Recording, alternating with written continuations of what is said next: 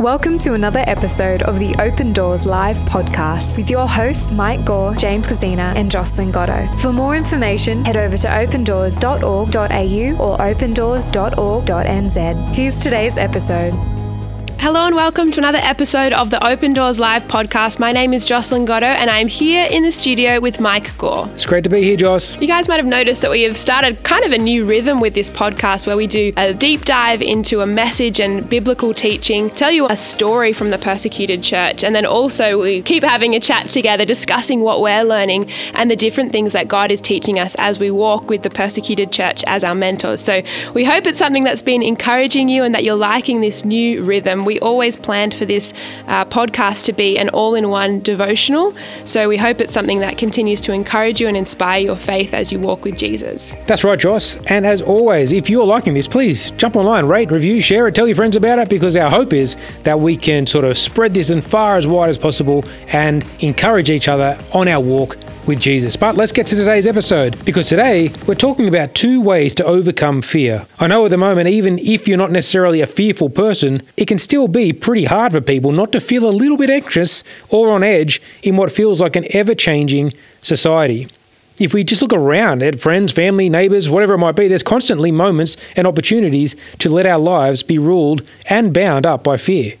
Whether it's fear of uncertainty or the fear of sharing Jesus with someone, not being accepted because of that, fear of disappointing people, not living up to our own expectations, not only for ourselves but in our faith. I mean, they're just a few, maybe more common examples of fear people might be experiencing today. And so I want us to look at what we can learn from the scriptures and from the persecuted church in overcoming that. We're going to start reading a passage of scripture today from John chapter 20 and verses 19 through 27. It takes place right after Jesus had been crucified. It would have been an incredibly hopeless and fearful time for the disciples. Verse 19 it says, On the evening of that first day of the week, when the disciples were together, with the doors locked for fear of the Jewish leaders, Jesus came and stood among them and said, Peace be with you. After he said this, he showed them his hands and side. The disciples were overjoyed when they saw the Lord. Again, Jesus said, Peace be with you. As the Father has sent me, I am sending you. And with that, he breathed on them and said, Receive the Holy Spirit. If you forgive anyone's sins, their sins are forgiven. If you do not forgive them, they are not forgiven. Now, Thomas, one of the twelve, was not with the disciples when Jesus came. So the other disciples told him, We have seen the Lord. But he said to them, Unless I see the nail marks in his hands and put my finger where the nails were and put my hand into his side, I will not believe. Verse 26 A week later, his disciples were in the house again, and Thomas was with them. Though the doors were locked, Jesus came and stood among them and said, Peace be with you. Then he said to Thomas, Put your finger here, see my hands. Reach out your hand and put it into my side. Stop doubting and believe. Joss, isn't it interesting how in verse 19 it says, The doors of the house were locked for fear of the Jewish leaders? Today, you could almost say the doors of our houses have been locked for fear of COVID 19. That's right, Mike. We are so locked behind our doors. And even if you think about church and Easter weekend, we spent that all behind closed doors, locked doors. And it's almost as though fear is stalking the globe as we battle this coronavirus. And Easter is just one kind of small example of that. But the fear that the disciples were experiencing at the start of this verse is the power of the Jewish leaders who are coming after them. Our fear is a pandemic that's sweeping the globe. But both the disciples and us are found sitting behind locked doors. I guess the question might be how do we conquer fear from behind a locked door? Well, the first way we can overcome fear is through the presence of Christ. In the passage of Scripture, twice the disciples quake behind the locked doors, and twice we're told that Jesus came and stood amongst them. How encouraging is that? No locked door can keep Christ out. His presence can come anywhere we are. His resurrected body can come in and pass through walls, doors, and prison bars. It's a great truth to grab hold of in this time. Nothing, and no one for that matter, can lock out the presence of Christ. A really good friend of mine, Joss, you know him well, Ron Boyd MacMillan, who actually inspired today's episode, said that in his 30 plus years of visiting persecuted Christians, he would say if there was a secret to their resilience, it would be that experiencing the presence of Christ with a fierce intensity in the direst of situations is what's got them through. I remember a story Ron oh, told me about interviewing a former Muslim extremist in Egypt. He'd been a member of the Islamic Brotherhood but converted to Christianity in his early 20s and led a church for Muslim converts.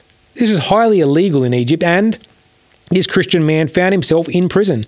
He was tortured, electrocuted, he was whipped and hung from the ceiling, and his hands tied behind his back.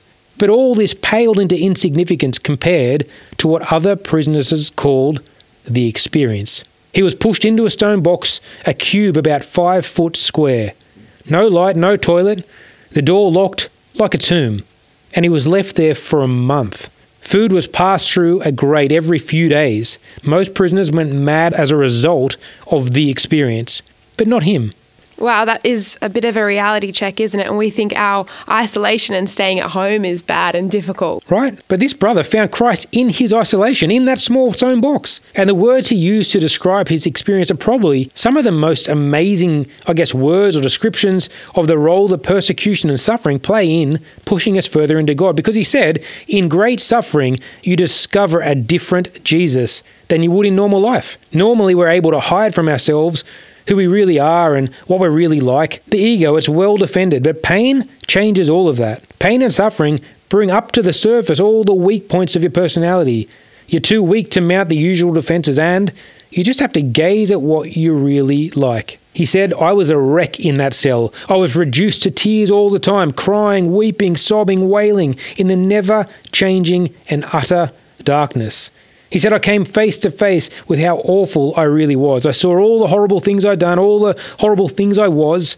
I kept seeing myself again and again in the crowd shouting, Crucify him! But just as I was about to collapse into complete despair and self loathing, and probably die, an incredible realization burst into that stone cell, almost like an exploding star. He said it was this Jesus was holding me even right then, as I sat in my own filth, weak, helpless, and broken, empty and sinful. Even in that state, even in this tiny stone box, Jesus was there with me. He said he loved me, he filled me, and the feeling was so great because he was so empty. He kept repeating to Ron during the interview, I couldn't get over the fact that Jesus was actually in the stone box. He was there with me.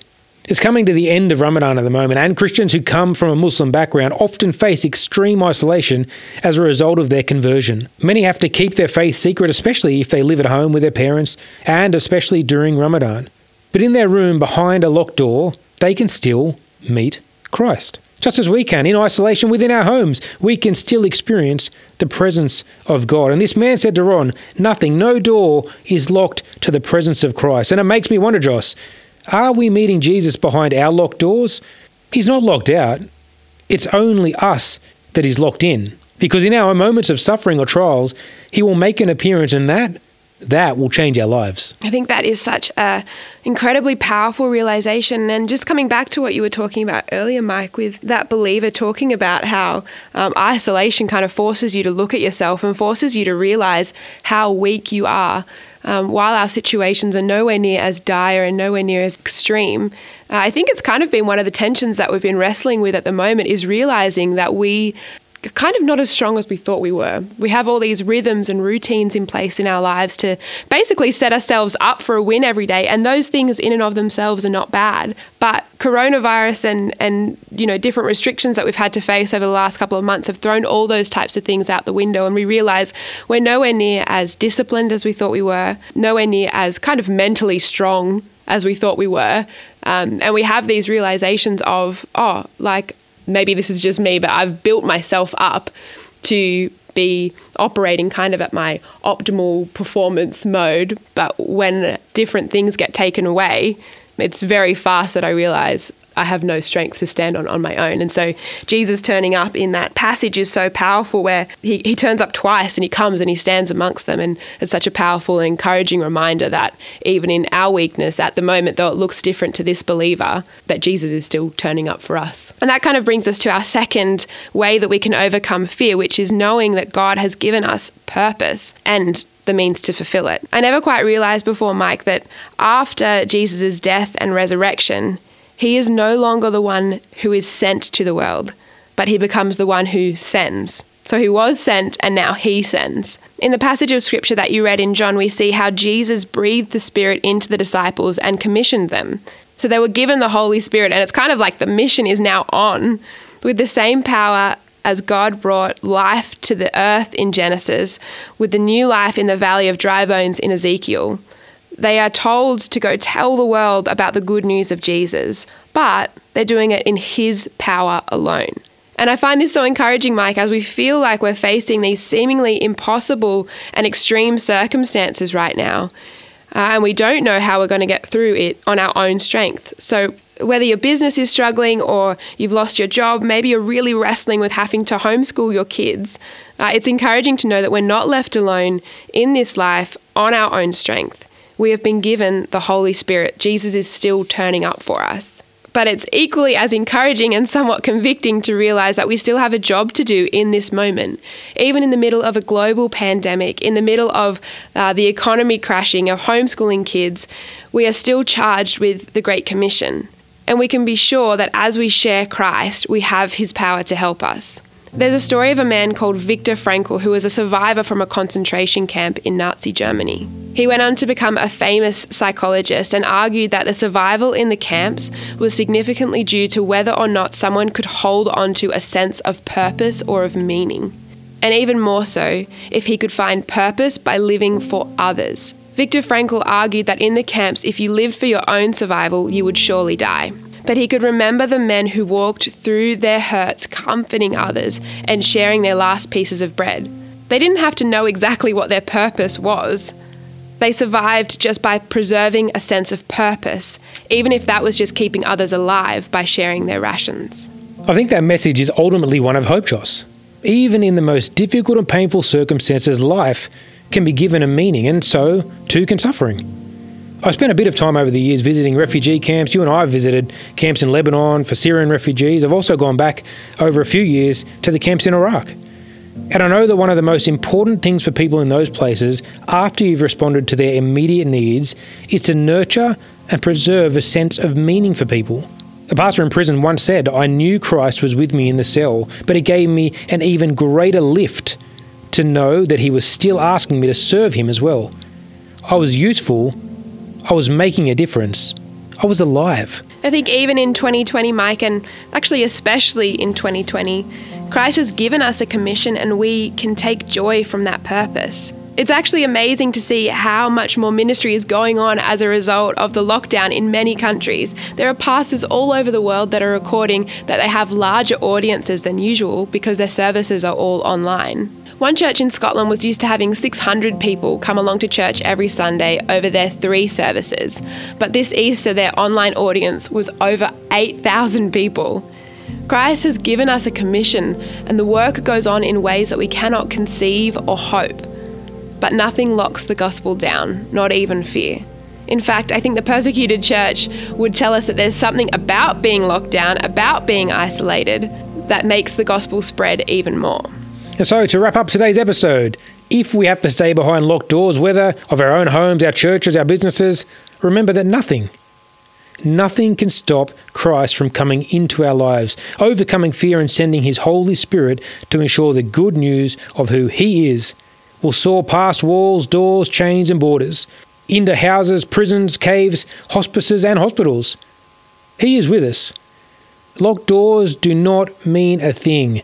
Nothing and nowhere is close to Jesus because you cannot quarantine the love of Jesus. In fact, I think as we sort of look at this episode, Joss, one of the things I would say is that we keep talking about living in isolation, but it's only going to be for a season. I reckon one of the bigger challenges we face is when isolation is lifted, will we remain as committed and as close to Jesus as we are now? Yeah. Because you mentioned before that one of your wrestles is that being in isolation has forced you to realize, hey, I don't know if I can do this.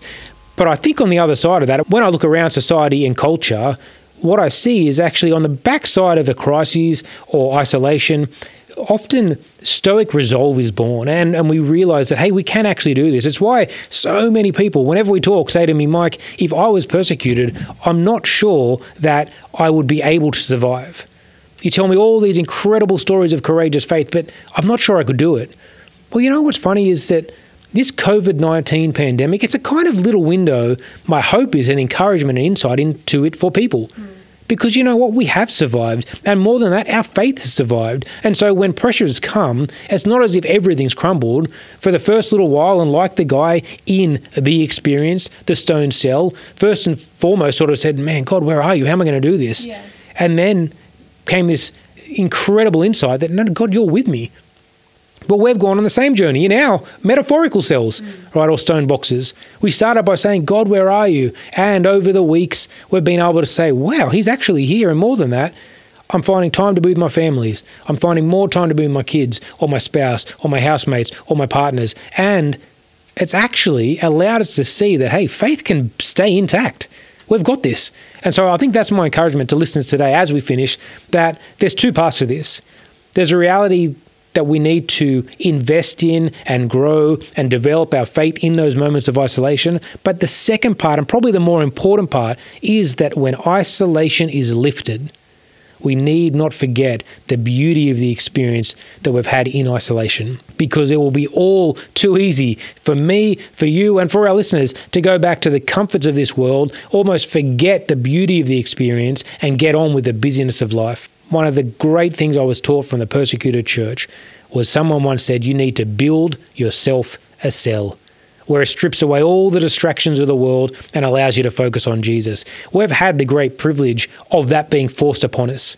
The big fear is that when it's taken away and we come out of that cell, we actually forget about Jesus. And so let me pray for us as we close today. Lord, thank you that you can breach any locked door. You can stand in a prison yard, an upper room, a dungeon, an intensive care ward. And for those of us today listening in fear behind those metaphorical locked doors, we ask the sight to see you among us, that you would breach any of the locked doors, our hearts, our locked minds, and you would be with us and say, Peace be upon you. So we thank you that you've given us a Holy Spirit, not a spirit of fear, but a spirit of power. Help us to share you with the people around us, living under our own roofs, even in isolation. We pray this in the wonderful name of your Son, Jesus. Amen. So, thanks so much for being with us this uh, episode of Open Doors Live. I hope it was an encouragement to you as together we figure out how we can all follow Jesus all over the world, no matter the cost.